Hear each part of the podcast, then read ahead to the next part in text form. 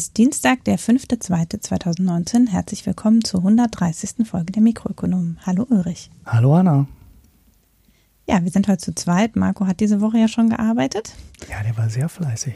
Nämlich, das können wir direkt vorab schon mal als Hinweis ähm, sagen, also jetzt, wo wir aufnehmen gestern, ist die äh, zweite Folge des ökonomischen Quartetts erschienen, das die Mikroökonomen gemeinsam mit dem Makronom-Magazin veröffentlichen. Und diesmal zum Thema Eurozone. Ich habe es auch heute Morgen schon gehört und fand es sehr interessant. Als Gäste dabei sind diesmal Isabel Schnabel, die ja auch eine Wirtschaftsweise ist, äh, Christian Odendahl und Matthias Dolz. Ich finde, es lohnt sich anzuhören. Es ist auch gar nicht so lang wie letztes Mal, aber dafür ziemlich dicht, finde ich. Hast du es schon gehört? Nee, habe ich noch nicht geschafft heute. Das kommt dann morgen dran oder vielleicht auch nicht, weil ich muss ja dann morgen schneiden. muss ich mal schauen, wann ich dazu komme. Kommt demnächst. Ist ja erst heute Morgen gekommen, also ich habe es zumindest ja, heute Morgen gesehen, ja. Ja, genau. Also ich habe es quasi heute auf dem Weg zur Arbeit gehört. Und ähm, doch, fand ich ganz informativ. Mhm. Dann ansonsten sagen wir ein herzliches Danke für die Spenden und Daueraufträge, die in der letzten Woche eingegangen sind und weisen darauf hin, dass man neben Kommentare hinterlassen uns auch nach wie vor äh, per E-Mail erreichen kann, um uns Audiofiles oder Hinweise zu schicken, und zwar an mikronomen.posteo.de. Mhm. Und dann steht da noch was, hast du da reingeschrieben? Nee, das hat der Marco wohl da reingeschrieben. Der Marco möchte mich was ausrichten. Ich, ich war das nicht. Der Marco möchte was ausrichten. Ähm, Scheint mir. Die Bundeszentrale für politische Bildung in Sachsen, ich wusste gar nicht, dass die ähm, Niederlassungen haben. Das ist dann die Landeszentrale für politische Bildung, glaube Wahrscheinlich, ich. Muss ich ne? mal hier den Marco in Abwesenheit beklugscheißern. Ja, okay. Ähm, in Sachsen hat eine Stelle ausgeschrieben, die vielleicht für den ein oder anderen Hörer oder Hörerin interessant sein könnte. Zwar im Bereich Wirtschaft und Außenpolitik. Wir verlinken das. Es geht um eine Projektreferentenstelle. Ich habe raufgeguckt, habe sie nicht gefunden. ähm, aber das werden wir noch abklären. Wenn noch nicht, dann schneide ich das halt raus. Mhm. Also auf jeden Fall sind wir angeschrieben worden und wir verkünden das selbstverständlich gerne. Mhm. ja, dann sind wir, glaube ich, so mit dem Anfangsvorgeplänkel durch und können uns den wieder zahlreichen Nachklaps zuwenden. Wohl geht, ne? Ah, da ist noch einer da unten. Okay. Äh, ja, ich fange mal an. Vor einiger Zeit habe ich, ich weiß gar nicht, mit dir oder mit Marco, mit irgendwem habe ich über Neues aus dem Land der, des Gender Pay Gaps und der äh, Beteiligung am Arbeitsmarkt gesprochen. Ich glaube mit hm. Marco. Ich glaube, das war eine Dreierfolge sogar. Bin mir auch nicht ganz sicher. Oder so. Jedenfalls ähm, ging es da vor allen Dingen um Arbeitsmarktchancen. Und jetzt kommt es bei Twitter was durchgekommen schon. Das ist schon zwei, drei Wochen her. Aber super interessant. Äh, da ist ein Twitter-Thread, den wir verlinken können, der die Ergebnisse von einem Paper zusammenfasst. Das Paper ist auch im Moment noch als Arbeitspapier öffentlich zugänglich. Es wird demnächst veröffentlicht ähm, in einem Journal, aber im Moment ist es auf jeden Fall noch frei lesbar. Und zwar beschäftigt sich das Papier mit der sogenannten Child Penalty. Das ist ähm, der Gehaltseinbußen, der dadurch entsteht, dass ein, man ein Kind bekommt. Die vergleichen jeweils die Lohnentwicklung von Männern und Frauen nach der Geburt des ersten Kindes, kurzfristig und langfristig, also ähm, sofort nach der Geburt und bis zehn Jahre danach. Das haben die letztes Jahr, also es ist ein sehr internationales Autorenteam, äh, die haben das letztes Jahr schon gemacht für die skandinavischen Länder, also Den nee, für Dänemark und Schweden und haben da einen signifikanten Unterschied zwischen Dänemark und Schweden gefunden. Also in Schweden war dieser Wert sehr viel höher, dieser Lohneinbußen, als in Dänemark. Und haben jetzt nachgeliefert, auch noch international im Vergleich UK, USA, Österreich und Deutschland. Und äh, die Ergebnisse sind ja, ich finde, drastisch. In allen diesen Ländern gibt es eine deutlich messbare Child Penalty. Am wenigsten deutlich in UK und USA. Schon deutlicher sichtbar in Skandinavien. Das sind ja die Ergebnisse, die schon aus dem alten Paper kommen.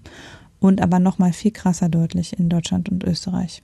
Also in Deutschland und Österreich ist der, ist die, ähm, der Gehaltseinbußen von Frauen nach der Geburt des ersten Kindes 80 Prozent aber bleibt auch langfristig, also messbar über zehn Jahre bei 60 Prozent. Also Frauen, die ein Kind bekommen haben, haben bis zehn Jahre nach der Geburt bis zu 60 Prozent weniger Gehalt.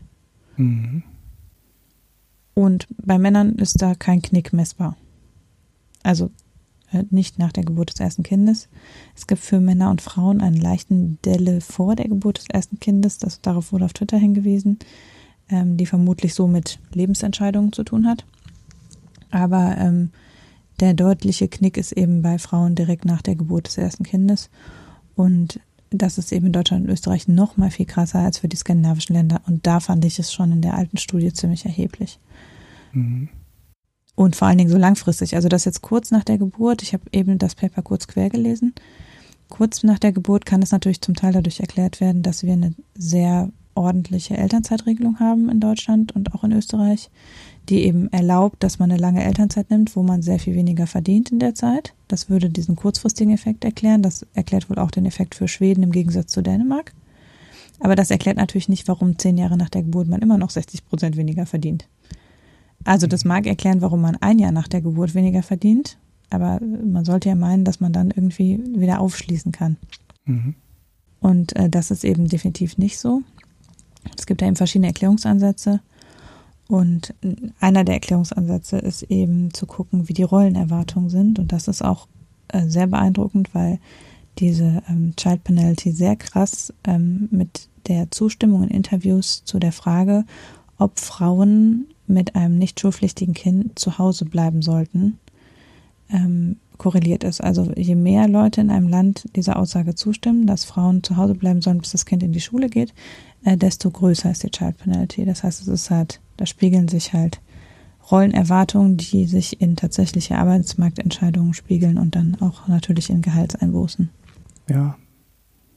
Also ähm, bemerkenswert, ne, dass das äh, also ich finde das bemerkenswert, weil wir, wir haben ja hier an der Stelle ja mal diskutiert, wie viel des äh, Pay Gaps auf welche Ursachen zurückgeht. Mhm. Das war ja so eine lange Diskussion, weil ich glaube, Raw war das irgendwie 17 Prozent oder sowas.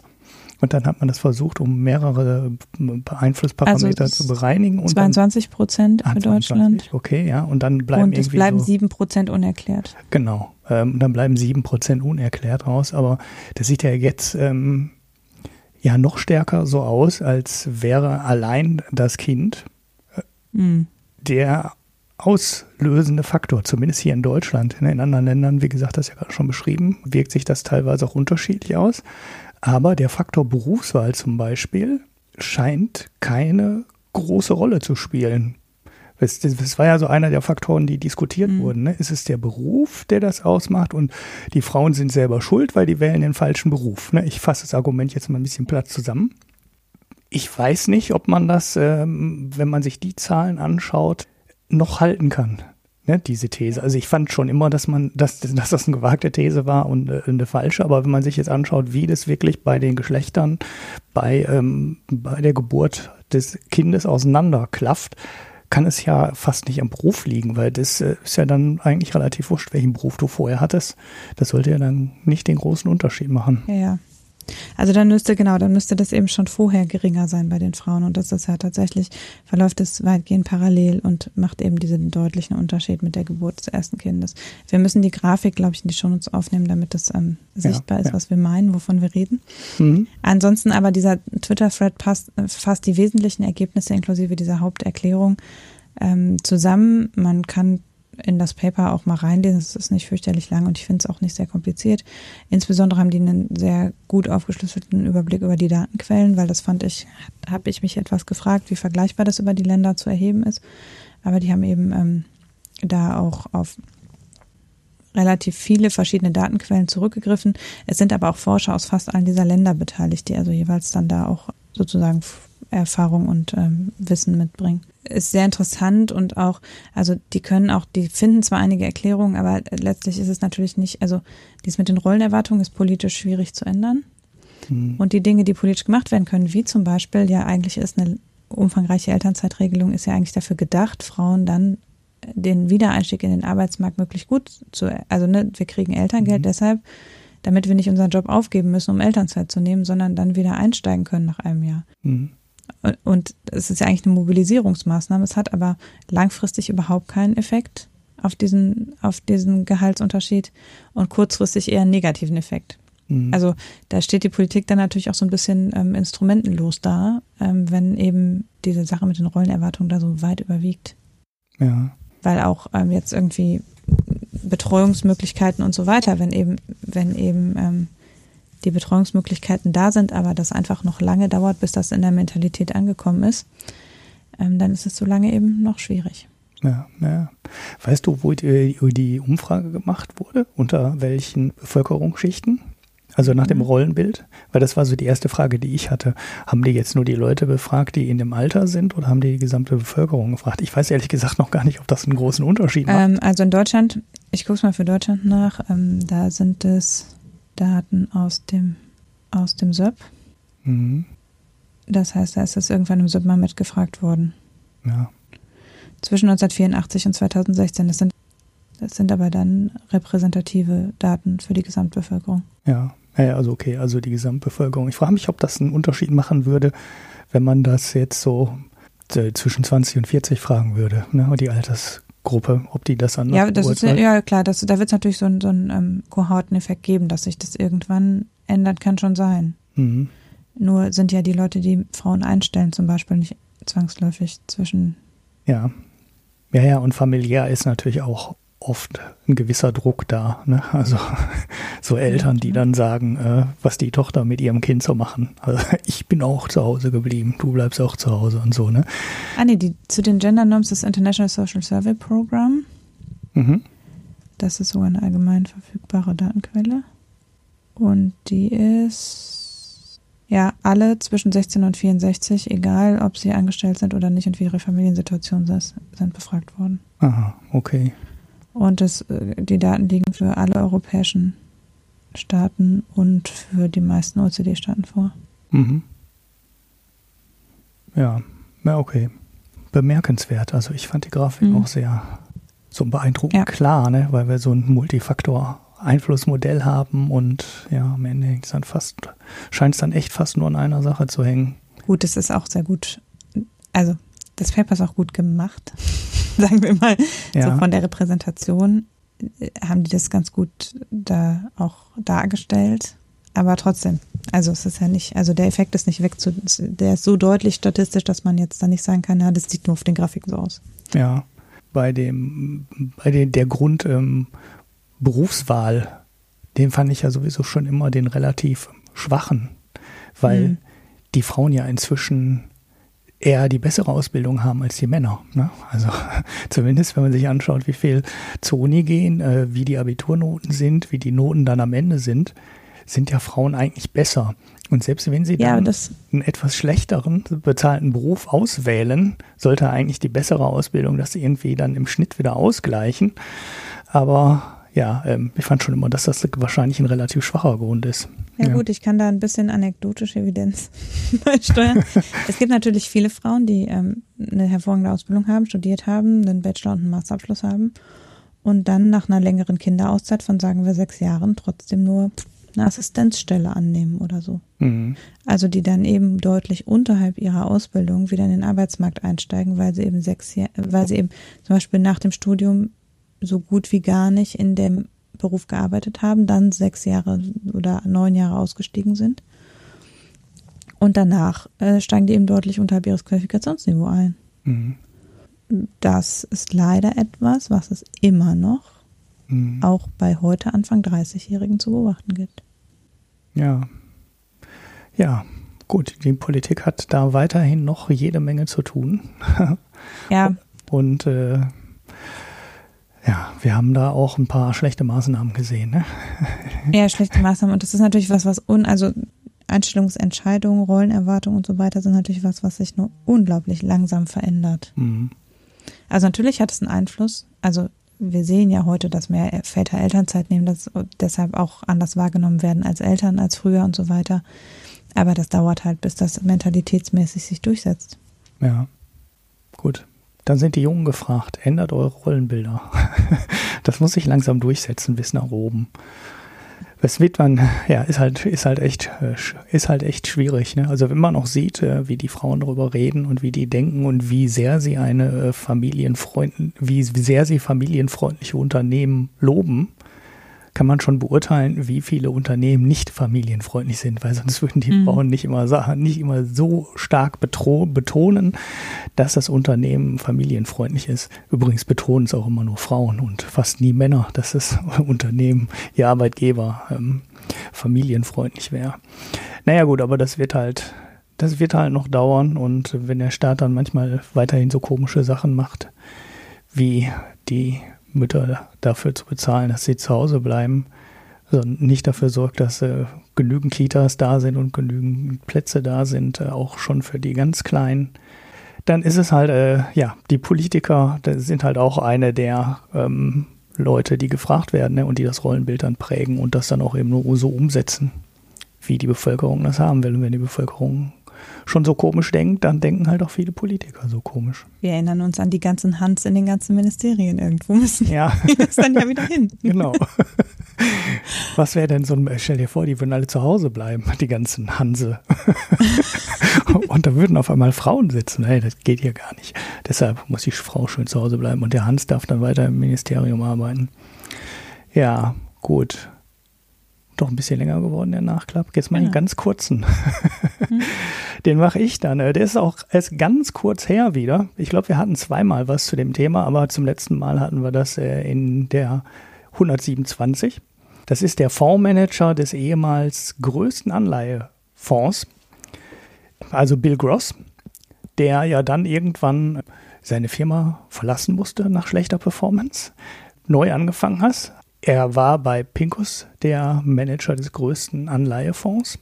Und das ist eine Allianz-Tochter. Da ist er dann irgendwann nach schlechter Performance gegangen, ist zu Janus gegangen mit Ablösesumme, hat einen Haufen Geld verdient, hat einen Haufen seines Geldes in den neuen Fonds investiert, also 700 Millionen seines eigenen Geldes. Da fragt man sich schon, ups, der hat wohl ganz gut verdient. Mhm. Ähm, das hat er in diesen neuen Fonds bei Janus gesteckt. Aber so richtig abgehoben hat das Ding nie. Also, obwohl er einen Supernamen hatte, sehr viel Medienpräsenz hatte, wie gesagt, 700 Millionen schon selber in den Fonds reingesteckt hat, ist der Fonds nur auf 2,2 Milliarden gewachsen in der Spitze.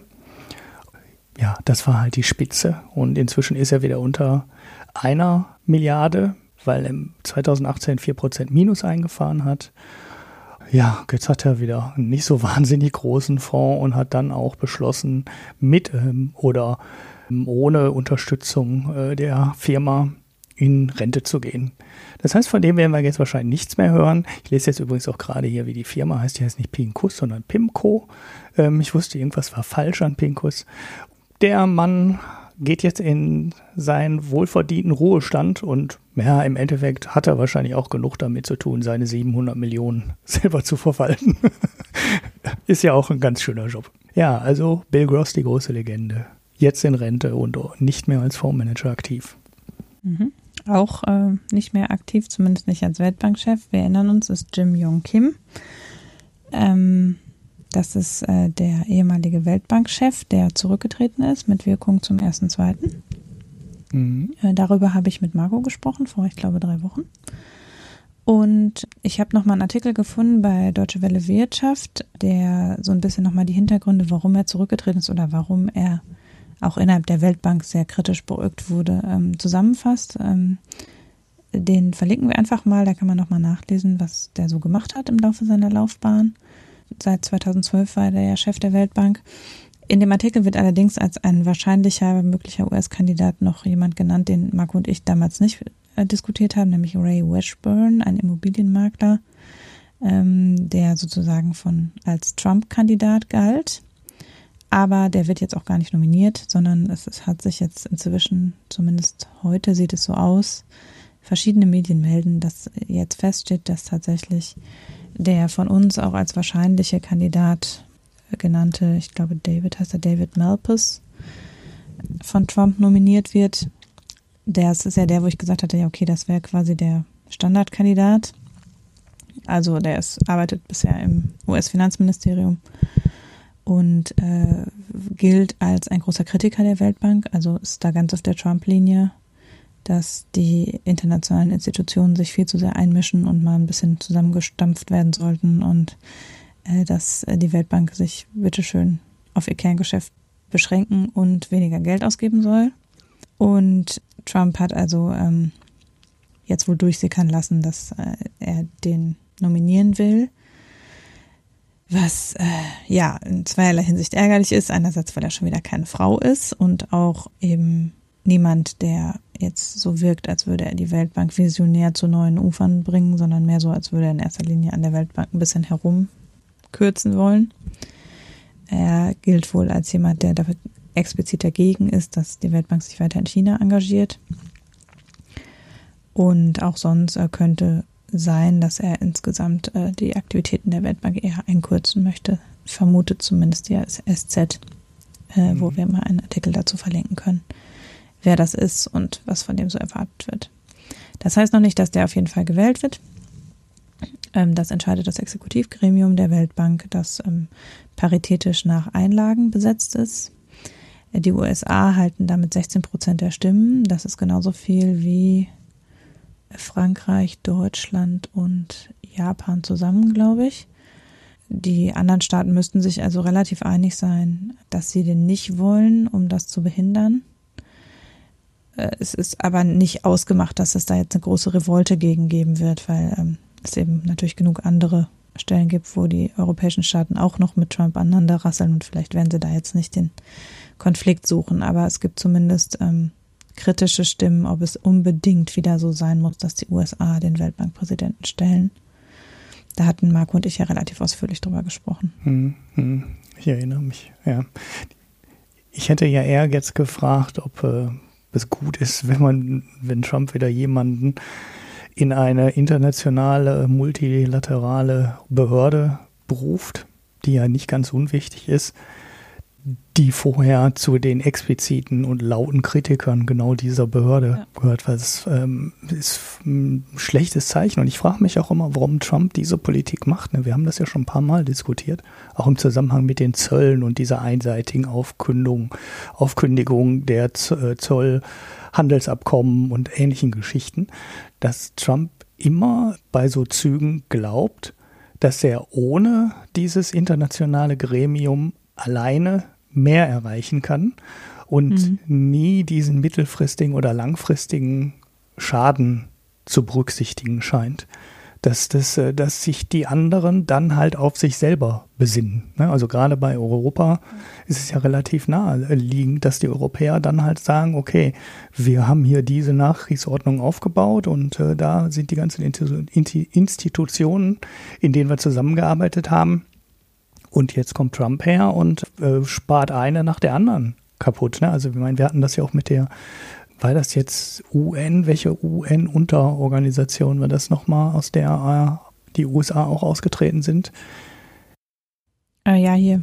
Ähm, wegen dieser Israel-Geschichte. Ne? Und das sind halt so Sachen, das ist ja, das passiert ja jetzt eben nicht erste Mal, dass er meint, direkt ähm, ja, kann man in, macht er das nur, um Geld zu sparen oder glaubt er wirklich, dass er mit direktem Einfluss mehr erreichen kann als in Zusammenarbeit mit anderen in einer großen Organisation? Ich, glaub, ich glaube, er unterschätzt völlig, wie sehr die USA international verflochten sind nach wie vor. Mhm. Also ich glaube, dass er wirklich glaubt, wir kommen einfach alleine klar. So. Ja. Und das aber, das sieht man ja auch, wir wollen ja gleich noch über den Iran sprechen. Also es ist dass dieses völlige Vernachlässigen oder sogar explizit Torpedieren von internationaler Diplomatie deutet ja schon relativ stark darauf hin, dass er tatsächlich glaubt, die USA sind diplomatisch auf niemand anderen angewiesen. Mhm. Das ist natürlich ein totaler Trugschluss, weil die USA sind wie kaum ein anderes Land eigentlich international vernetzt. Mhm. Und die sind ja nicht Australien. Ja, also die keinerlei Interaktion mit dem, also auch nicht keinerlei, aber die USA haben eben äh, da große Verwandlung. Und indem er das so ähm, stiefkindlich behandelt, verliert er natürlich auch lange über seine Amtszeit hinaus, verlieren die USA da an Einflussmöglichkeiten. Mhm. Also, weil, ja, dann tun sich eben andere auf. Ja. Naja, aber ja. jedenfalls. Ja, apropos Länder, die glauben, sie könnten alles alleine machen, ne? Genau. Gibt es da noch welche? Unsere Freunde in Großbritannien. Ähm, ist eigentlich nur eine ganz kleine Nachricht. Äh, Nissan baut jetzt das nächste, die nächste Version des X-Trail. Das ist so ein ja, relativ großer SUV-Geländewagen nicht mehr in äh, Sunderland in Großbritannien, sondern in Japan. Das ist so relativ breit berichtet worden und überall stand schon fast in der Überschrift Brexit.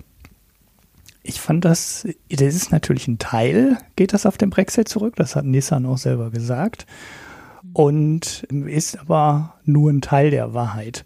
Denn der zweite Teil der Wahrheit ist, dass wir seit Anfang des äh, Monats haben die EU und Japan die größte Freihandelszone gebildet. Die 10% Zoll auf japanische Autos sind weggefallen. Und nur in der Kombination aus dem Brexit und diesem Wegfall des Zolls lässt sich die ähm, Entscheidung von Nissan erklären, dass sie den Wagen jetzt in Japan und nicht mehr in Großbritannien montieren. Denn das ist jetzt die ganz interessante Situation. Für Nissan ist es einfacher und unproblematischer und risikoloser, das Auto in Japan zu bauen. Die wissen mhm. ganz genau, da kommt kein Zoll dazwischen. Wir haben 0% vereinbart jetzt auf die Autos. Sie haben da ein Werk, wo sie eh drin produzieren können. Da sind ähm, die ganzen Liefer äh, Lieferanten, ähm, Import, Export, Zusammenbau und so weiter, das ist halt alles geregelt. Sie kommen halt an alle Teile ran. Es droht da nicht zwischendurch irgendeine Zollabfertigung, die das irgendwann, irgendwann äh, alles auseinanderhaut. Es ist alles geregelt, es ist alles sicher und Nissan weiß, was, es, äh, was sie machen, wenn sie das Ding in Japan produzieren. Und ja, in Großbritannien wissen sie es halt nicht. und äh, ja, deshalb haben sie sich ja jetzt halt entschlossen, das in Japan zu machen. Das hat noch so ein paar so ein paar andere Aspekte. Ne? Also erstens ist nach dem Wegfall des Zolls möglicherweise nicht nur dieses eine Modell in dieser einen Fabrik. Die stehen ja nur aus dem Grund oder hauptsächlich oder ah, oft nur in Europa, weil es halt die Zollgrenzen, weil es halt bisher Zoll gab auf japanische Autos mhm. und der fällt jetzt weg. Und im Endeffekt könnten Nissan und Toyota, das sind die zwei, wo ich weiß, dass die große Werke in Europa haben. Ich glaube, Toyota hat sogar mindestens zwei. Ich glaube, die haben in Frankreich ein Werk und in Großbritannien ein Werk. Und die sind ja nur aus den Zollgründen entstanden. Ne, wenn es keine Zölle, also nicht nur, man will natürlich auch sich geografisch diversifizieren, ne, um sich gegen Währungsschwankungen absichern ähm, andere Lohnniveau vielleicht auch haben, vielleicht auch mal eine andere Abwicklung, äh, Entwicklungsabteilung in einem anderen Land haben, der dann Sachen halt nur für die Region besser entwickelt. Ne? Der Diesel wäre so, so eine Idee, die halt, der halt in Europa stark ist, aber in vielen anderen Regionen der Welt ja so gut wie gar nicht vorhanden war. Dann macht es ja Sinn, eventuell die Motoren hier in Europa zu entwickeln, wenn einfach mehr Zulieferer sind und mehr Ingenieure sind, die sich damit auskennen. Aber ähm, der Zoll ist einer der entscheidenden Gründe, warum du dann hingehst und ein Montagewerk in Europa aufbaust. Mhm. Naja, der Grund ist jetzt halt weg. Und jetzt könnte man, wenn man jetzt wirklich negativ gegenüber dem Brexit eingestellt ist, könnte man auch fragen, ja, wieso geht denn überhaupt noch jemand nach Großbritannien und montiert da irgendwelche Autos und baut da irgendwelche Autos? Also zumindest für die Japaner gibt es ja aus Zollsicht keinen Grund mehr. Für den britischen Markt ist nun wirklich eine Nische. Ja, und der britische Markt ist eine Nische, die mit dem Lenkrad auf der falschen Seite. Kann man ja, das ist ja dann ja nicht so sonderlich groß und die werden natürlich für Europa gebaut. Ne? Das sind ja, das sind ja jetzt keine Autos, die nur ähm, für Großbritannien gebaut werden, sondern die werden halt in ganz mhm. Europa gebaut. Und das ist jetzt so der Stand. So, jetzt, wenn jetzt Großbritannien aus der EU aus ist, sind ja die Handelsabkommen auch ähm, Erstmal, also wenn die einen vollen Exit machen, haben die auch kein Handelsabkommen mehr mit Japan, müssen die neu aushandeln. Und dann müssen die jetzt im Endeffekt, ist ja das Niveau jetzt gelegt von der EU. Jetzt kann Großbritannien garantiert nicht hingehen und mit Japan ein besseres Abkommen aushandeln, was auch immer das äh, für Großbritannien heißen soll, besser. Aber ich denke, die Marke steht jetzt bei Null und da wird Großbritannien nichts anderes aushandeln können. Und da wird nichts Besseres rauskommen wenn Großbritannien und Japan ein eigenes Handelsabkommen schließen wollen. Die EU war halt groß. Ne? Das Handelsabkommen ist ja damals noch mit ähm, Großbritannien zusammen verhandelt worden. Das ist ja, sowas zieht sich ja über Jahre, bis das gemacht wird. Und dann reden wir halt über 300 Millionen Leute gegen dann UK von 60 Millionen. Mhm. Ich habe das BIP auch mal verglichen und rausgesucht. Das japanische BIP ist ungefähr 95 Prozent höher oder 85 Prozent höher als das britische. Das heißt, die lachen sich schickig. Ja, da verhandelt Da verhandelt eine kleine Insel mit einer großen Insel, auch wenn die Briten das nie so sehen wollen. Das ist jetzt die Situation, in der die, die Briten sich gerade befinden. Und ich weiß nicht, wie man da noch schlau und mit Erfolg herauskommen soll. Was daran auch noch ganz witzig war, ist extra für Nissan und ich glaube auch für Toyota gab es ein Sonderabkommen. Die haben nämlich, da hat die Regierung sogar Nissan zugesagt, dass sie bei eventuellen Problemen, durch denen äh, finanzieller Schaden entstehen würde, Nissan und Toyota das Geld ja quasi wie eine Garantie wieder ausgleicht. Ne? Wenn Nissan dann sagt, okay, wir haben hier 180 Millionen Einbußen, dann äh, kriegt er die zurück. Okay, das war alles so schwammig formuliert, dass es wahrscheinlich nicht einklagbar ist, wie die Briten ja offensichtlich auch in den Verhandlungen mit der EU alles so schwammig formulieren, dass da am Ende nichts Unterschriftsreifes rauskommt. Naja, so verhandeln die Briten das halt an allen Stellen. Also das ist im Moment, der ganze Brexit ist halt ein Trauerspiel. Und diese Garantie, die Nissan da bekommen hat, die ist da halt auch nichts wert. Ist nichts wert, genauso wenig wie die 300 Millionen Pfund für die nationale Gesundheitsvorsorge und was alles versprochen wurde. Und im Moment haben die nur Probleme, Probleme, Probleme und es weiß nicht, wann da mal irgendwann irgendwas besser werden soll. Naja. Ja, und das ist auch wieder eine Sache von schlechtem Timing, ne? Also äh, dieses, dass die Briten die Situation auch nicht klären konnten, bevor dieses Freihandelsabkommen in Kraft getreten ist, schafft dann halt auch Fakten, an denen sie nicht mehr vorbeikommen. Mhm. Also ich meine, die hatten jetzt zwei Jahre Zeit und kommen nicht aus dem Quark, ja, und dann sitzen sie halt da. Ja. Und haben halt eine Freihandelszone in der direkten Nachbarschaft. Ja, ja, genau. Ja, ja. ja, und dann stehen sie da und haben selber keine ne, und äh, ja. haben halt große äh, Verunsicherung und ja gut, warum soll so eine Firma das machen? Ne? Finde ich, weil also es ist eine total naheliegende Entscheidung. Ne, dann mhm. sagen die halt, oh, jetzt haben wir eine Freihandelszone mit der EU. Oh, schau mal, dieses Werk in UK ist gar nicht drin. Zack, produzieren wir das Ding doch in Japan. So, mhm. mein, da wird der Lohnunterschied wird es nicht ausmachen. Der wird nicht so wahnsinnig groß sein, obwohl Sunderland da im Norden von Großbritannien ja wirklich eine gebeutelte Region ist. Aber das Lohnniveau macht nicht den großen Unterschied und dann machen die das halt in irgendeinem ihrer Hauptwerke in der Heimat und haben kein Risiko. Tja, äh, schade Schokolade, würde ich sagen. Ja.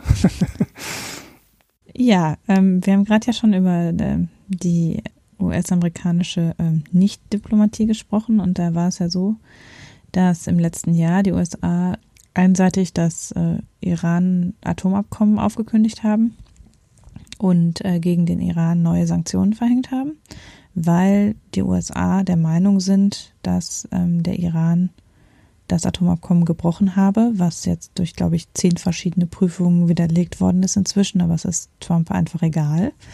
Er besteht darauf, dass der Iran ähm, sich unlauter verhalten würde und hat entsprechend Sanktionen verhängt. Diese Sanktionen, also diese US-Sanktionen funktionieren ja insgesamt sehr ärgerlich, also sowohl die gegen China als auch die gegen den Iran, ähm, weil auch alle mit sanktioniert werden, die indirekt betroffen sind. Also da haben wir damals auch schon mal auseinanderklamüsert. Also jede Firma, die auch Geschäfte mit dem Iran abwickelt, wird in ihrem US-Geschäft auch sanktioniert. Selbst wenn sie nicht das Geschäft mit den USA nicht direkt, also es geht ja nicht nicht nur um Sachen, dass sozusagen vom Iran über die EU etwas in die USA gehandelt würde, da könnte man ja noch verstehen, dass das sanktioniert wird, sondern Unternehmen, die irgendwas mit dem Iran handeln, dürfen nicht mehr mit den USA handeln. Und das ist sehr ärgerlich für viele europäische Unternehmen, vor allem kleine und mittelständische Unternehmen, die sich da auch nicht leisten können, jetzt vor die WTO zu, zu ziehen. Und das ist insbesondere ärgerlich für Banken, weil natürlich jede, also sehr viele Banken einfach Kunden haben, die mit dem Iran Transaktionen haben und dann ist jede Bank davon betroffen, nur weil einer ihrer Kunden mit dem Iran handelt. Und um das zu umgehen, hat die EU jetzt lange schon, in, also seit dem letzten Sommer ungefähr, in Aussicht gestellt, äh, dass sie dann einen Mechanismus schaffen wollen, mit dem sie europäischen Firmen äh, weiter erlauben, mit dem Iran zu handeln, nach Möglichkeit, ohne Nutzung einer Bank, um die Banken da aus diesem Dings rauszukriegen. Russland hat das schon vor einiger Zeit implementiert, da haben wir kurz drüber gesprochen, glaube ich, äh, vor einigen Wochen, ähm, dass eben Russland schon vor einiger Zeit da so eine Scheinfirma quasi aufgesetzt hat, die äh, mit dem Iran handelt, mit der dann alle russischen Firmen handeln können, so dass sie nicht mit den USA handeln, äh, dass sie nicht direkt mit dem Iran handeln müssen.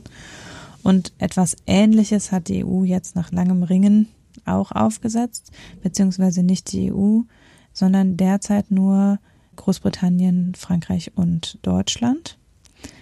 Ähm, die haben in gemeinsamer Trägerschaft eine sogenannte Zahlungsgesellschaft oder ein neues Zahlungssystem mit Namen Instex gegründet, das seinen Sitz in Paris hat und von einem Deutschen äh, geleitet wird. Also der ein äh, deutscher ehemaliger, ich glaube, Commerzbank-Mitarbeiter. Ich bin gerade nicht ganz sicher. Jedenfalls ähm, ein deutscher äh, Manager soll diese, wird der Geschäftsführer dieses, dieses, dieses Unternehmens. Ja, und das ist jetzt also ein Unternehmen, das ähm, quasi so äh, Tauschgeschäfte matcht. Mhm. So das ist, wie es jetzt gemacht wird. Der Iran handelt natürlich alle, vor allem mit Öl und Gas, also exportiert vor allem Öl und Gas. Und ähm, die europäischen Unterne Unternehmen exportieren hauptsächlich ähm, dauerhafte Konsumgüter, einige Vorprodukte ähm, und ein bisschen, glaube ich, auch Nahrungsmittel in den Iran. Medizin, genau. Äh, Pharmaprodukte relativ wichtig. Mhm. Und die äh, deutschen Unternehmen, also diese Firma dient eben dazu, äh, den direkten Tausch von Waren gegen Waren zu organisieren, ohne dass dafür eine äh, Geldtransaktion äh, über eine Bank abgewickelt werden muss. Und dadurch wird eben dann, äh, sind die Banken daraus und gleichzeitig handelt halt nur diese Firma einseitig mit dem Iran und mit den, und es ist eine europäische Firma, mit der die anderen europäischen Firmen dann handeln. Und diese eine europäische Firma handelt dann mit dem Iran. Und diese Firma ist dann natürlich von den US-Sanktionen betroffen, kann ihr aber egal sein, weil sie nicht mit den USA handelt. Mhm. Also das ist der Mechanismus. Mhm. Ja, und der, zweite ist eben, dass dabei kein Geldinstitut beteiligt ist, sodass niemand sein, um sein US-Geschäft fürchten muss bei den Banken. Ja, das Problem ist natürlich, dass das total kompliziert ist im Verhältnis zu einfach nur handeln. Also, ja, wir haben das mit dem halt, Geld irgendwann mal aus dem Grund Genau, man muss halt ne? da eine Tauschmöglichkeit finden, dann muss man irgendwie dann das Öl wiederum hier verkloppen, wenn man, also ich meine, die deutschen mittelständischen Unternehmen wollen vermutlich kein Öl importieren, die müssen ja. also dann hier wieder einen Käufer finden für das Öl, was sie dann da, wo sie da Anteilsscheine dann erworben haben quasi. Also es ist alles, alles natürlich viel, ist mit riesigen Transaktionskosten im Grunde verbunden und deswegen sind, glaube ich, auch alle Beteiligten skeptisch, das jetzt im nennenswerten Umfang den Iranhandel auffangen kann. Also das sorgt dafür, dass es weiterhin ähm, einen EU-Iran-Handel geben kann, aber nicht in dem Umfang, wie er nach dem Atomabkommen ja aufgeblüht ist. Also es gab ja dann eine ganz große Auf Ausweitung des Iran-Geschäftes. Alle hatten gerade quasi Geschäftsbeziehungen installiert. Ja, das, daran wird man nicht anknüpfen können. Also das ist schon relativ klar. Mhm. Ähm, vor allen Dingen auch, weil bisher eben nur diese drei Länder daran beteiligt sind. Ähm, es ist eine, in der zweiten Stufe soll es auf den Rest der europäischen Länder ausgeweitet werden. Also die können sich halt da reinkaufen quasi. Es sind jetzt im Moment halt die Länder, die auch an der Aushandlung des Abkommens selber beteiligt waren, weil die für das, das halt auch ein politisches, ein wichtiges politisches Signal. Mhm. Also dass die, also die europäischen Länder halten ja am Atomabkommen fest und der Iran hält bisher auch daran fest. Und die wollen die natürlich bei der Stange halten und sagen, hier, wir tun, was wir können, um das aufrechtzuerhalten. Und der Iran sagt bisher, ja, okay, wenn wir unser Öl weiter loswerden, dann ja. Ne? So, also mhm. die sind da sozusagen, ähm, äußern aber auch eben, dass China und, und Russland, die ja auch beide ähm, an dem, an der Aushandlung des Abkommens beteiligt waren und vor allen Dingen China eben dabei auch bitte jetzt in den Pushen kommen soll, weil der China-Iran-Handel auch erheblich eingebrochen ist. Mhm. Ja, ja, es wird das stabilisieren können. Ne? Also sie werden wahrscheinlich dann die wichtigsten Sachen noch kaufen. Aber es macht das natürlich alles komplizierter, erzeugt Reibung und so, was mit Geld ja nicht so ist. Es wird halt alles aufwendig. Du kannst mal nicht mal eben irgendwas kaufen, ne? sondern du musst das immer erst vorher auskaspern und so, ne? Es hilft halt, weil die Iran natürlich in Devisenschwierigkeiten kommt, wenn sie kein Öl mehr exportieren können. Mhm. Also dann geht denen halt die wichtigste Devisenquelle flöten. Und auf die Art und Weise, dass sie vor allen Dingen dann so notwendige Sachen wie Medikamente und sowas ähm, dann über diesen Direkttauschmechanismus importieren können, brauchen sie nicht mehr für alle ihre Importe Devisen. Mhm. Also das nimmt ein bisschen Druck aus der Situation raus. Aber es wird vermutlich trotzdem dazu führen, dass der Iran sich wieder stärker in der Region dann da äh, handelt und weniger stark mit den und das ist ja das, was man gewünscht hat. Der Wunsch war ja, dass der Iran international so eingebunden ist, dass er nicht mehr irgendwelche Alleingänge machen kann. Mhm. Und äh, das wirst du damit nicht in Gänze auffangen können, natürlich. Mhm. Aber zumindest ja, also das politische Signal ist da. Es läuft jetzt an, aber es ist Also fürchterlich, was da auch sozusagen an völlig nutzlosem Aufwand und Transaktionskosten durch so einen Knall im Kopf von Trump äh, ausgelöst wird. Ja. ja, gut, die Medikamente haben wir jetzt. Geschäftsbereiche aufgetan werden. Ja. Ja, gut, da gibt es halt wieder ein paar Beamte, die dann irgendwelche Sachen. Nee, nee, die sind ja keine Beamten, ne? das ist ein Unternehmen. Eine Zweckgesellschaft, ja, okay. Hm. Ja. Das muss auch, das ist auch wichtig. Ne? Ähm, ich glaube, dass es, dass es ein Verstoß wäre, wenn jetzt die Staaten die Sanktionen unterlaufen, aktiv quasi. Mhm. Also ist quasi zufällig, dass es da jetzt so ein Unternehmen gibt, verstehst du? ja, ja. Aber. Also es ist keine ja. zwischenstaatliche äh, Institution. Okay. Deshalb heißt es wahrscheinlich auch Instrument, ne? Zweckgesellschaft. Also nicht irgendwie, ja, ja, okay, gut, ich äh, multilaterale Zweckgesellschaft. Okay, dann kann der Staat sagen, er hat da nichts mit. Äh, da, da wissen also ist natürlich, ein, also die Staaten haben, werden dann das Geschäftskapital gestellt haben und so weiter. Mhm. Aber das äh, agiert dann am Ende privatwirtschaftlich. Ja, okay. Ja, dann wünschen wir dem mal viel Erfolg, ne? Dass sie den, den, wie hat die FAZ das genannt? Äh, Kühlschränke gegen Öl oder wie war die Überschrift? Ja, so Waschmaschinen gegen Öl, genau. Und äh, ja, äh, Medikamente war jetzt, glaube ich, auch gar kein richtig gutes Beispiel von uns, weil Medikamente, meine ich, immer ausgenommen waren. Ne? In den Iran-Sanktionen. Ne? Ich, ich, ja, ich weiß nicht, manchmal sind die Amerikaner ja auch sehr hart, aber meistens sind die eigentlich immer ausgenommen. Aber weiß ich jetzt auch nicht mehr, wie das beim Iran damals war. Das ist ja auch nicht das erste Mal, dass da Sanktionen verhängt werden. Nun gut. So, jetzt haben wir keinen Übergang, ne? Jetzt fällt uns nichts mehr ein. Das ist jetzt schlecht. Thema. Ja, wir, sp wir sprachen über Autos und kehren zurück. Zu. Ach ja, Autos, super. Hanna, das ist gut. die große Klammer. Ja. Stimmt, ich habe heute echt nur Autothemen da reingeworfen, ne? Und ähm, Batteriethemen. Ja, jetzt, jetzt Autos und Batterien in einem Thema und ihr wisst es schon, ihr ahnt es schon. Ähm, ich hatte es ja angekündigt, ähm, Tesla Zahlen sind raus fürs vierte genau, Quartal. Genau, vorletzte Woche hast du mich schon angeteasert. Ich bin schon ganz gespannt. Naja, gut. Sie waren so ungefähr, ungefähr so wie erwartet. Keine sonderlich großen Überraschungen drin. Gewinn ist deutlich zurückgegangen, aber es ist halt ein Gewinn. Das ist das erste Mal, dass Tesla zwei Quartale hintereinander mit Gewinn hinbekommen hat. Aber das war ja nach dem dritten Quartal auch zu erwarten, bei 312 Millionen plus war jetzt nicht unbedingt zu erwarten, dass der Gewinn direkt sich komplett im nächsten Quartal auflöst, wenn die Produktion so weiterläuft. Und die Produktion ist ja ungefähr so weitergelaufen wie im dritten Quartal. Dann war eben auch ein Gewinn zu erwarten. Wie gesagt, 139 Millionen nach 312 Millionen. Das war in Ordnung. Was meiner Meinung nach ein bisschen wenig beachtet wird, ist, dass Tesla jetzt im Jahresvergleich noch eine super tolle Wachstumsfirma ist. Im Quartalsvergleich ist es aber echt mager, weil der Umsatz im vierten Quartal war nur noch äh, vier Prozent, ungefähr knapp vier Prozent höher als im dritten Quartal.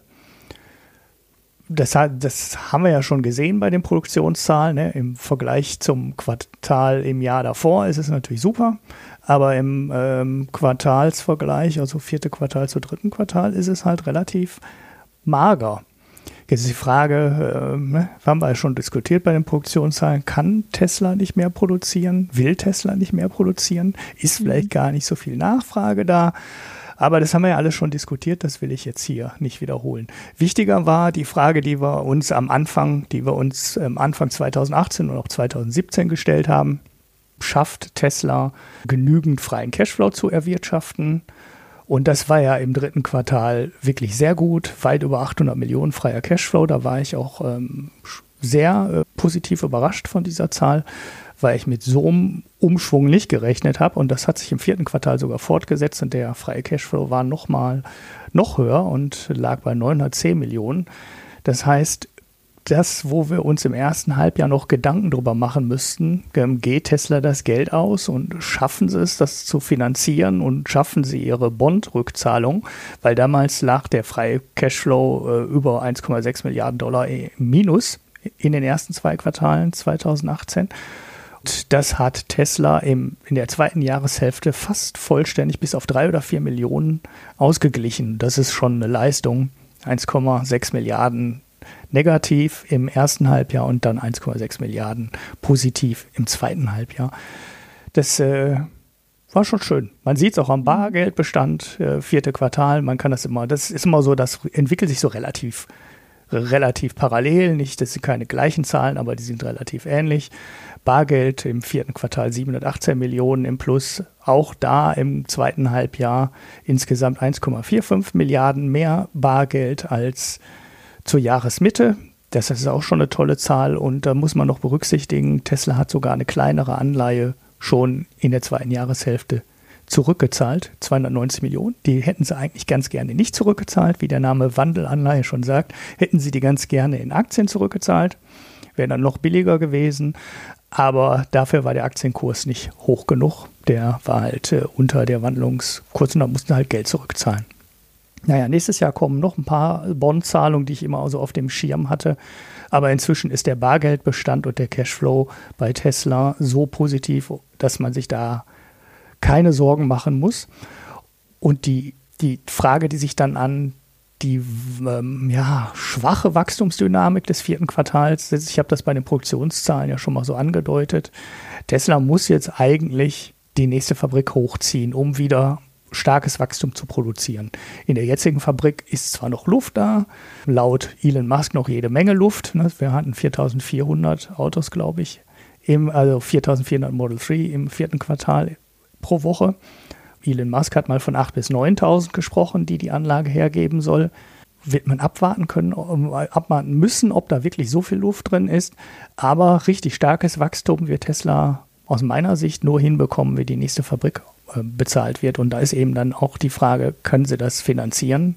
Und das sehe ich bei dem aktuellen Cashflow und dem Bargeld halt auch als mhm. gut gegeben an. Da kann eigentlich, na, außer es kauft jetzt keiner mehr Model 3s. Ne? Das könnte ja, ne, wir hatten das besprochen, könnte passieren, mhm. aber es halte ich für extrem unwahrscheinlich. Ist, der ganze europäische Markt ist noch völlig unbeackert und das, die werden ihre Dinger schon loswerden. Die Marge, das hat Tesla nochmal betont, äh, liegt bei ungefähr 20 Prozent vom Model 3. Die liegen bei ähm, ja, knapp 30 Prozent bei den Model S und Model X, bei den etwas älteren Modellen. Und das wird weiter steigen. Sie haben ja auch entlassen und dann lassen sie dann 20, 25 Prozent Marge machen. Da müssen sie die Autos halt nur noch loswerden und dann ist alles äh, auf der sauberen Seite. Und dann halt ähm, ohne Baukostenüberschreitung und ohne Zeitüberschreitung die Fabrik in China in die Produktion bekommen. Ja, Gut, jetzt brauchen wir gar keine Überleitung, weil ich kann jetzt einfach weiterreden. Ne? Genau, du redest einfach weiter über Elektroautos. Ich rede einfach weiter. Also wir haben ja, äh, wir haben demnächst mal ähm, einen Mikroökonom-Podcast mit dem Schwerpunkt Industriepolitik. Das ist schon mal so, eine, so eine kleine Ankündigung. Ich sage noch nicht in welchem Format. Das lasse ich noch offen. Obwohl, hat der Marco das schon angekündigt? Weiß es gar nicht. Nee. Und da hatten wir das schon mal hier auch in, ähm, noch nicht so lange her diskutiert, ob das denn sinnvoll ist, wenn der deutsche Staat mit ähm, Steuergeld eine Batteriefabrik, beziehungsweise gen genauer gesagt sollen es wohl drei Batterienfabriken in Deutschland werden, anschiebt und äh, ja dafür sorgt, dass die äh, deutsche Automobilindustrie beim Umstieg auf die Elektromobilität nicht komplett ohne Akkulieferung im eigenen Land oder zumindest hier irgendwo in der Umgebung dasteht und dann nur von chinesischen Lieferanten abhängig wird. In dem Zusammenhang gibt es zwei Nachrichten. Ich glaube, das erste habe ich zwar auf Twitter zwei, dreimal irgendwie zugeschrieben, aber hier nicht diskutiert. Aber ich bin mir nicht ganz sicher. Vielleicht haben wir es hier doch diskutiert. Das ist die ähm, chinesische Firma Kettle, also C-A-T-L. Ich spreche das jetzt einfach mal so zusammen. Hm, ich hoffe, das ist richtig. Wir. Das haben wir, ne? Haben, hatten wir auch im mhm. Podcast, ne? Die in Sachsen eine Fabrik aufbauen wollen uns war damals nicht klar, ob das nicht, ob das überhaupt in diesen Topf fällt, also in diesen mhm. Fördertopf, weil das äh, war, glaube ich, zumindest in der Planung schon älter als die Idee von Altmaier, das mit mhm. Steuergeld anzuschieben. Da gibt es eine neue Nachricht, die ich echt, die ich heute oder gestern gelesen habe, die ich sehr interessant finde, und das ist das Volumen dieser Fabrik, was mich echt ein bisschen umgehauen hat. Denn da hat jetzt Electrive, so ein, so ein Blog zu dem Thema, gemeldet, also mit einem Verantwortlichen aus der Firma gesprochen. Und die planen wohl eine Fabrik, die 100 Gigawattstunden Akkukapazität pro Jahr finanzieren will. So, das sagt jetzt natürlich niemandem gar nichts, weil niemand was mit Zahlen anfangen kann. Ich habe das dann mal ein bisschen hinterher recherchiert. Und die letzte Zahl, die ich für die Gigafactory von Tesla gefunden habe, liegt bei 25 Gigawattstunden pro Jahr. Das Ding ist noch nicht fertig von Tesla, das soll am Ende auch mehr produzieren. Aber das heißt, Kettle hat zumindest mittelfristig den Plan, das, was die Tesla heute an Akkus produziert, mal vier zu produzieren. Das heißt, dass wir reden da halt nicht über so eine kleine Geschichte, sondern über eine richtig große Fabrik. Und das war mir in dem Ausmaß nicht klar, bis ich heute dieses Interview gelesen habe. Ich möchte kurz anmerken, bevor wir wieder Ärger kriegen, Ja. ähm, das geplante Werk ist in Thüringen. Thüringen, habe ich Sachsen gesagt, ne? Ui. Ja, Thüringen, Entschuldigung. Steht schon in der Überschrift falsch. Ich, ich kannte auch den Ort nicht. Das ist ja irgendwo äh, nicht in der Nähe einer größeren. Stadt, ne? Das war irgendwie so ein Kaff. Ja, doch, in der Nähe von Erfurt. Ah, okay, dann, dann habe ich es nicht im Kopf. Ja, okay. Thüringen, Mann. So, schlimm. So ist das. Sonst wird uns wieder, ne, wir jetzt hatten letztens schon was mit Hauptstädten. Das ist, das, das ist nicht gut. Ja, ja, genau, das ist nicht gut. äh, das war jetzt mein, das war jetzt mein äh, Sydney. Dein Canberra, genau. Okay, ich habe das gefunden, ähm, im, also ich habe das äh, zufällig, völlig zufällig gefunden, weil ich heute Morgen in der Zeitung gelesen habe, dass in Nordrhein-Westfalen eine ähnliche Überlegung ist und der ähm, Ministerpräsident Armin Laschet hinter der Förderung einer ähm, Batterie- und Akkufabrik in Nordrhein-Westfalen steht, logischerweise als NRW-Ministerpräsident. Mhm. Ja, da wird alles Mögliche diskutiert, aber das scheint schon relativ konkret zu sein, weil es wird auch der Professor Schuh genannt. Da hatte ich mal hier einen Podcast von gepickt beim Clean Electric Podcast. Das ist der Mann, der den Street Scooter entwickelt hat, also der Professor von der Uni Aachen oder RWTH Aachen, der den Street Scooter entwickelt hat, also diesen kleinen Elektrotransporter, den, mit dem DHL jetzt schon in vielen Städten durch die Gegend Mhm. fährt, der jetzt bei Ford produziert wird, im Werk von Köln.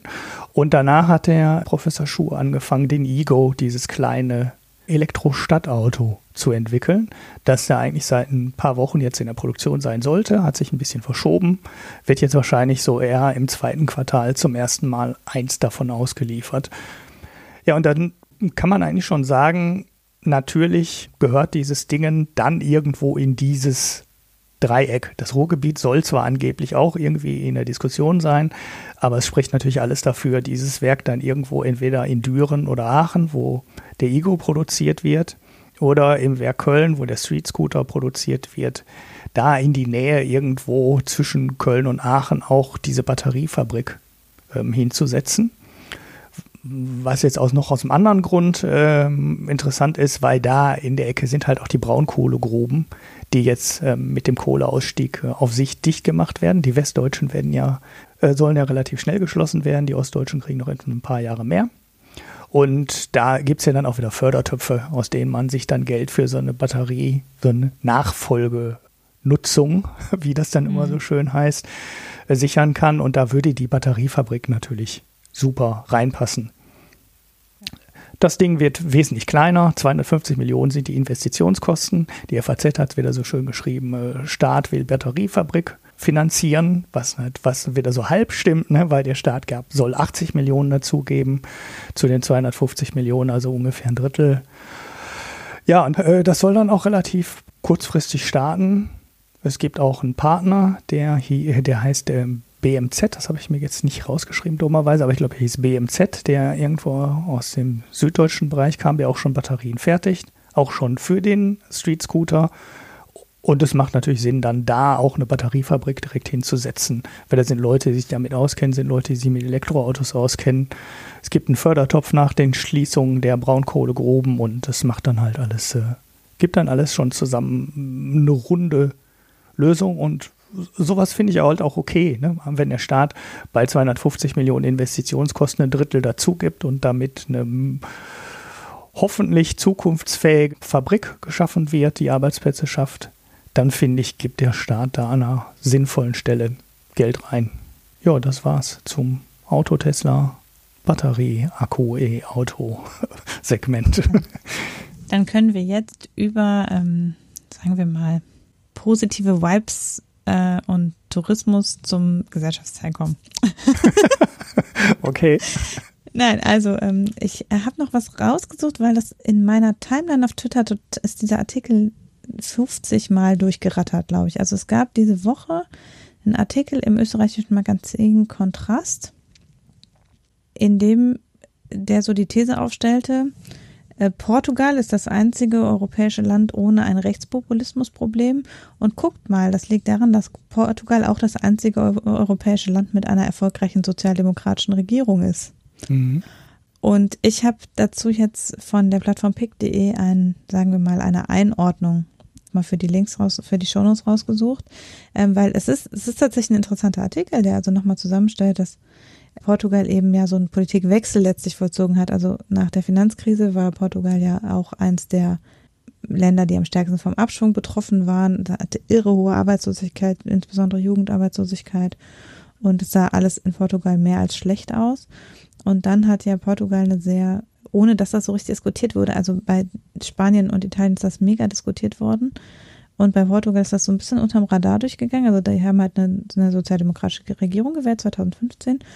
Und die hat dann eben eine relativ wenig sparorientierte Politik gemacht. Also die haben einen Teil der Sparmaßnahmen der Konsolidierungsmaßnahmen zurückgenommen, haben aber einen Teil auch umgeschichtet. Also die haben jetzt auch nicht alles wieder zurückgenommen, aber haben halt die Steuersätze wieder angehoben für relativ Wohlverdienende, haben auf der anderen Seite eben bei Arbeitslosig Arbeitslosenversicherung, Rentenversicherung und anderen äh, Sozialleistungen eben wieder was draufgelegt, haben den Mindestlohn angehoben, ähm, die Arbeitsplatzsicherheit erhöht und solche Sachen, also sehr arbeitnehmerfreundliche Politik gemacht. Und äh, tatsächlich hat Portugal sich eben wirtschaftlich sehr gut erholt. Das geht so ein bisschen, also das ist, geht einfach parallel dazu, dass es in Portugal tatsächlich das einzige Land ist, das keine rechtspopulistische Partei im Parlament hat.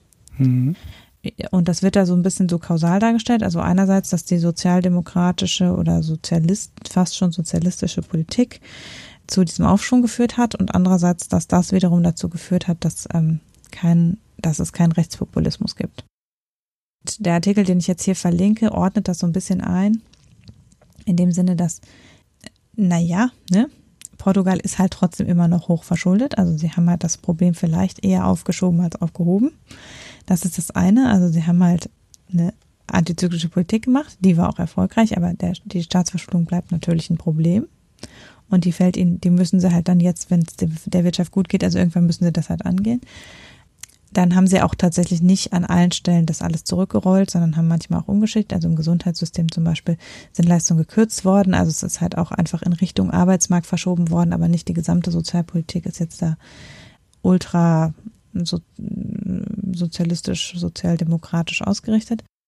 Und dann ähm, muss man eben fairerweise sagen, dass es, dass die Problematik des Rechtspopulismus ja ähm, nicht erst 2015 angefangen hat, sondern eben schon mit schon in den anderen Staaten zumindest eben schon seit der Finanzkrise sich so entwickelt hat.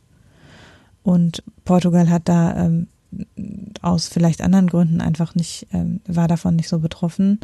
Einerseits gibt es in Portugal relativ wenig Flüchtlinge, weil Portugal ähm, ja eine große Atlantikküste äh, hat und da eher wenig Gutes sich mit dem Boot hinflüchtet. Und ähm, deshalb gibt es in Portugal im Verhältnis zu Spanien und Italien und Frankreich sehr viel weniger Flüchtlinge. Deshalb gibt es da nicht so eine äh, gesellschaftliche Diskussion um dieses Thema. Und andererseits ist der wirtschaftliche Aufschwung in Portugal schon auch massiv äh, durch den Aufschwung in anderen Staaten mit befördert worden, weil der Tourismus für Portugal natürlich total wichtig ist. Das heißt, die wirtschaftliche Erholung und der sehr lange Aufschwung zum Beispiel in Deutschland trägt auch dazu bei, dass es Portugal besser geht. Und Portugal hat zum Teil, glaube ich, auch davon profitiert, dass der Türkei-Tourismus eingebrochen ist. Mhm. Also dass so im europäischen naheuropäischen Kontext quasi sich auch Tourismus eben umverlagert hat. Deshalb ist es natürlich wie immer nicht schwarz-weiß zu sehen. Also es stimmt, dass Portugal erfolgreich war mit einer sozialdemokratischen Politik und das kann man sich sicher angucken, was die gemacht haben und was sie da richtig gemacht haben.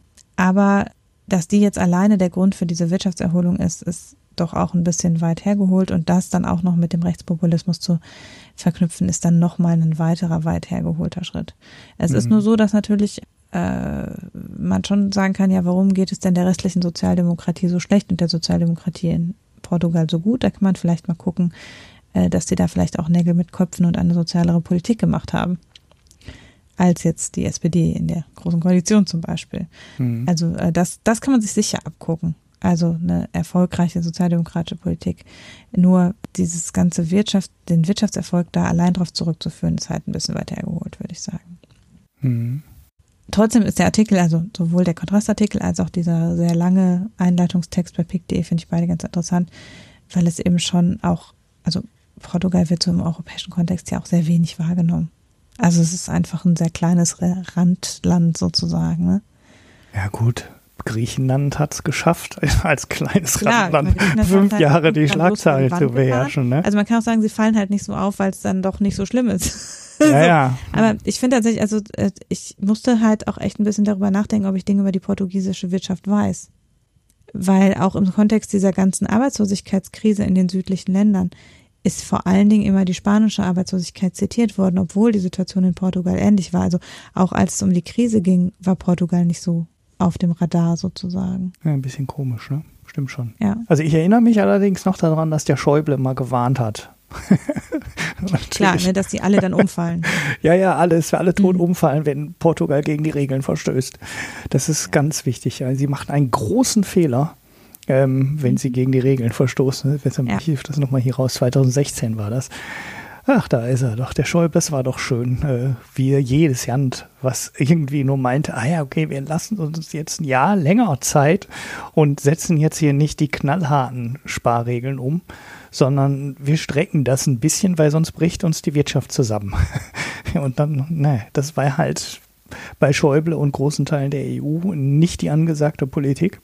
Aber im Nachhinein muss man schon sagen, äh, ja, war vielleicht doch die richtige Politik. Also ich finde den Sprung jetzt dazu sagen, das Land hat sich wirtschaftlich stabilisiert und deswegen gibt es da keine Rechten, das hängt das ist ja, es gibt ja, hast ja schon gesagt, es gibt ja immer mehr als einen Grund. Ne? Also dann dürfte es ja hier in Deutschland gar keine rechte Partei geben, wenn es das nur an Wirtschaftswachstum gekoppelt wäre, ne? weil dann müsste, müsste die AfD in Deutschland bei 0,2 Prozent sein. Aber es gibt Vor allem ja in den letzten Jahren. Ja, also. genau. Also es war Wahnsinnsboom. Und mhm. äh, das ist dann doch ein bisschen sehr stark vereinfacht. Naja. Ja, 126 Prozent Staatsverschuldung im Prozent des BIPs. Das ist halt schon, schön. das ist halt fast Italien, ne? Ja. ja also, aber immerhin haben sie eine stabil wachsende Wirtschaft. Ja, es ist halt, es ist gesünder natürlich, weil eben, weil ein Wachstum da dran hängt, aber das ist auch trotzdem nicht gut. Also, ne, so. Mhm. Langfristig sitzen die da schon eben, aber Deutschland hat auch eine hohe Staatsverschuldung, immer noch. Also das darf man auch nicht vergessen, ne, dass eben es nur sehr wenige EU-Länder gibt, die die ganz strengen ja, wir sind aber, Deutschland hat es aber doch schon, schon fast wieder. 62, 64 Prozent, irgendwie sowas. Ja, wir sind fast bei den 60 Prozent. Ja, ja, wir sind also, ja. Und im Vergleich zu allen anderen ist es super. Also die USA liegen Nicht bei alle 100. Anderen, den Niederländern zum Beispiel. Ja, und die Finnen sind, glaube ich, auch noch besser und die Luxemburger sowieso. Aber wenn man jetzt hier die großen Länder nimmt, äh, Großbritannien liegt bei 95 oder 100 Prozent. Ich habe jetzt auch keine ganz genauen Zahlen im ja, Kopf. USA bei 100 Prozent. Ja, klar, die können sich ihr Geld dann selber können drucken. Das, das stimmt natürlich. Die Japaner können sich ihr Geld auch selber drucken, aber die liegen bei 200 irgendwas Prozent Staatsverschuldung im BIP und ja, äh, da ist Deutschland dann schon deutlich besser aufgestellt, vor allem wenn man jetzt wirklich so einen Abschwung wieder bekommen soll, dann kann Deutschland halt dagegen halten, was dann in anderen Ländern vielleicht auch schon ein ganzes Stückchen schwieriger wird. Hm. Ja, also von daher, also das ist jetzt auch nichts, wo man, also wo man sich drauf ausruhen kann. Sondern wenn, wenn dann so ein Aufschwung geschafft ist, muss man eigentlich das dann auch wiederum nutzen. Hm.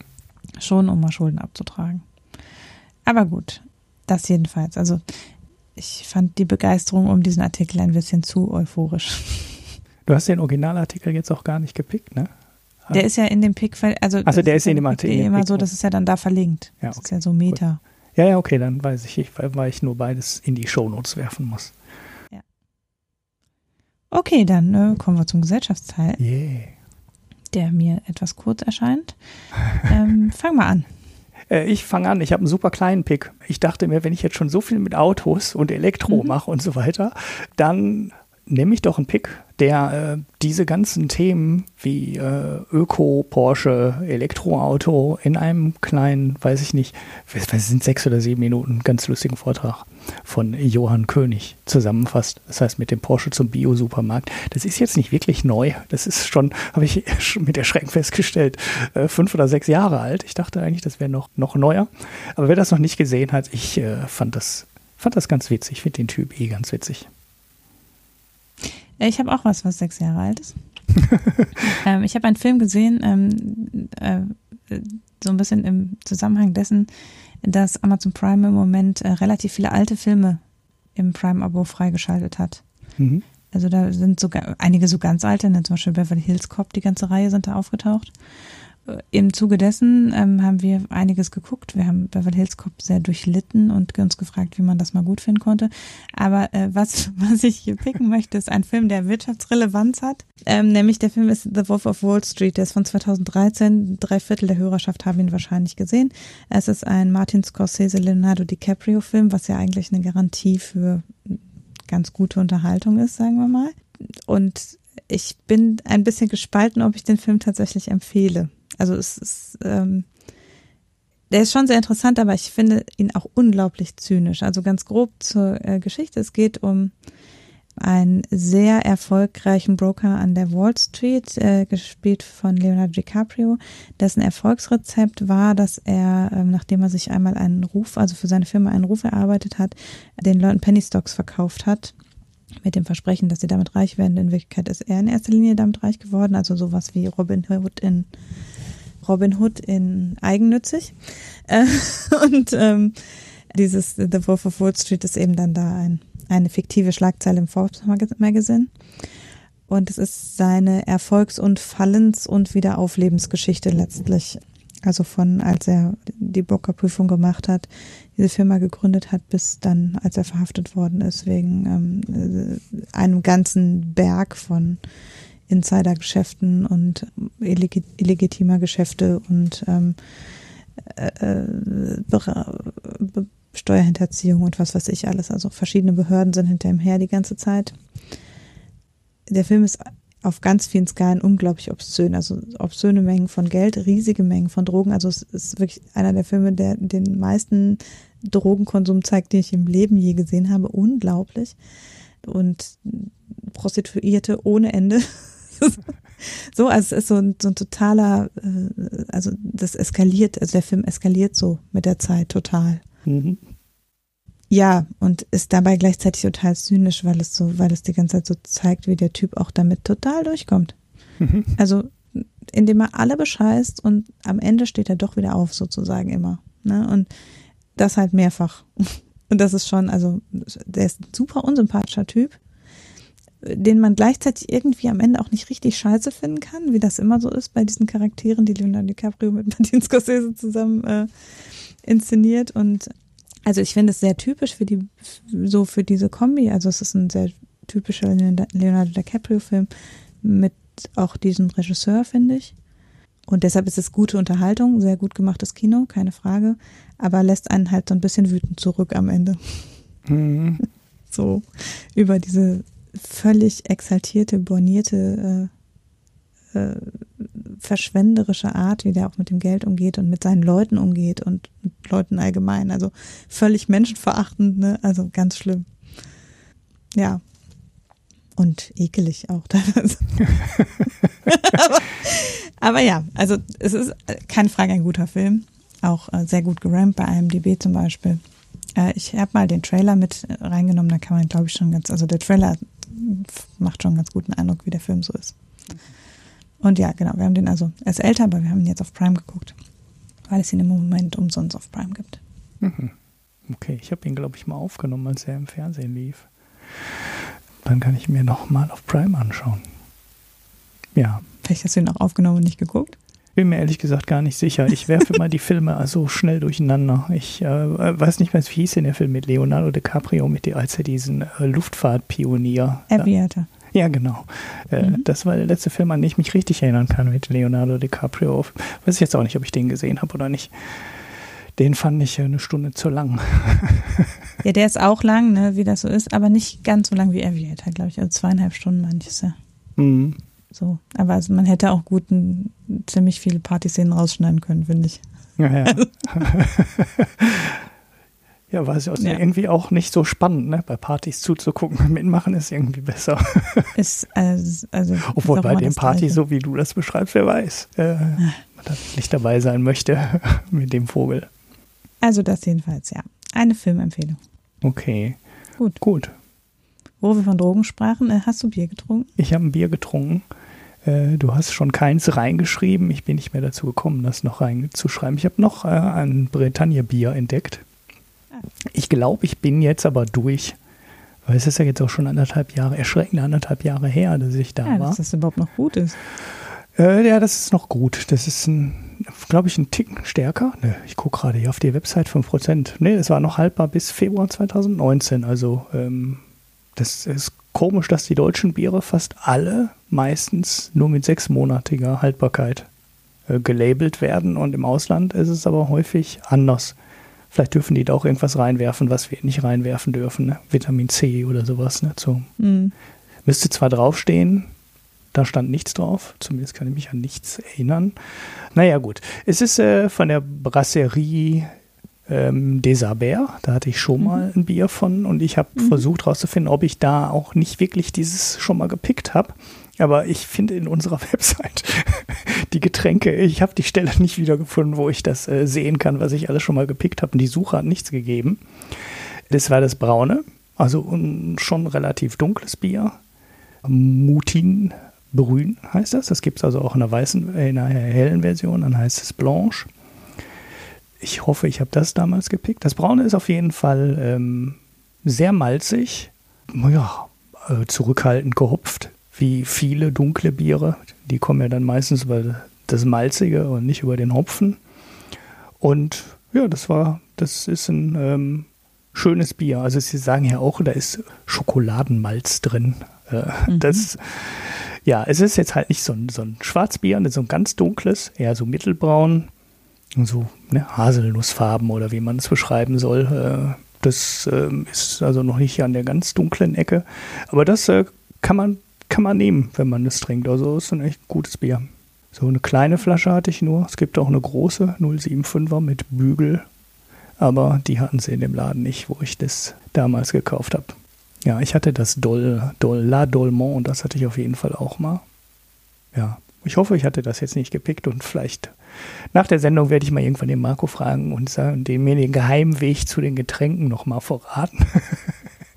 Weil den gibt's, aber ich finde ihn nicht wieder. Ich war, das ging irgendwie über Team und den Namen und so weiter, aber da finde ich es nicht mehr. Äh, keine Ahnung, wo das geblieben ist. Wenn ich jetzt einen Doppelpick habe, irgendwann passiert es in der 130. Folge. Irgendwann darf man ein Bier dann auch mal doppelt picken.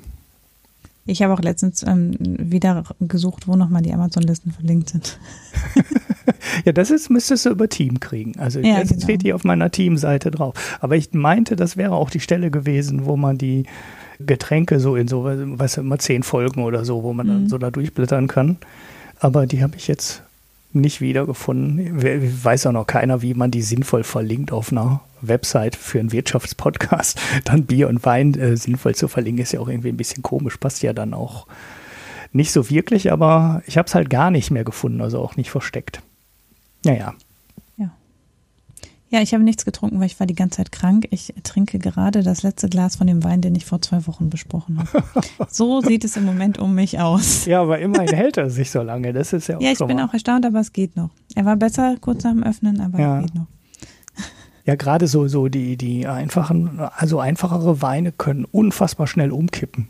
Also ich habe ja. Ich habe auch so Weine, also nee, nicht, die werden dann halt sauer. Das ist dann halt alles, das ist nicht nur alles weg, was lecker ist, sondern es wird halt schnell fies. Und so Rotweine, so zwei, drei Tage teilweise nur. Ja, dann hat man auf einmal da einen Balsamico stehen. Genau, äh. aber einen schlechten. Mhm. Nee, also es, also der ist noch gut, aber ja, ich war letzte Woche weinmäßig nicht äh, auf der Höhe. Also überhaupt war ich nicht auf der Höhe. ja. Von daher muss es dabei äh, heute mal bei einem Bier bleiben. Mhm. Und damit ähm, sind wir für heute fertig, äh, haben es noch kurz vor Schlafenszeit geschafft.